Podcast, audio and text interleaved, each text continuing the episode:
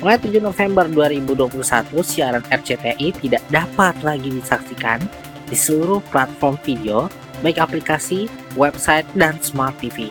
Video mulai keterangan di live chat saluran RCTI mengatakan alasan bahwa takedown siaran RCTI ini merupakan permintaan dari pihak RCTI mengenai hak siar acara. Namun setelah dikonfirmasi oleh admin sosial media video, hanya siaran RCTI saja yang tidak akan hadir di video. Tiga saluran free-to-air MNC lainnya, yakni MNC TV, GTV, dan iNews saat ini dipastikan tetap akan hadir di platform video milik Eptek ini.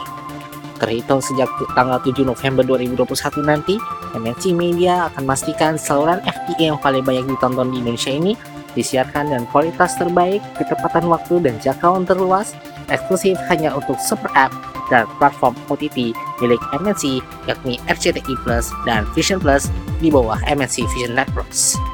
Upaya tersebut yakini akan membantu MNCN dapat dalam menjelaskan konten dan memberdayakan aset digital secara lebih efektif demi kepentingan bisnis perseroan. Selain itu, ketiga saluran linear MNC Media lainnya, yaitu MNC TV, GTV, dan iNews, akan tetap berjalan di platform OTT dan layanan streaming pihak ketiga lainnya.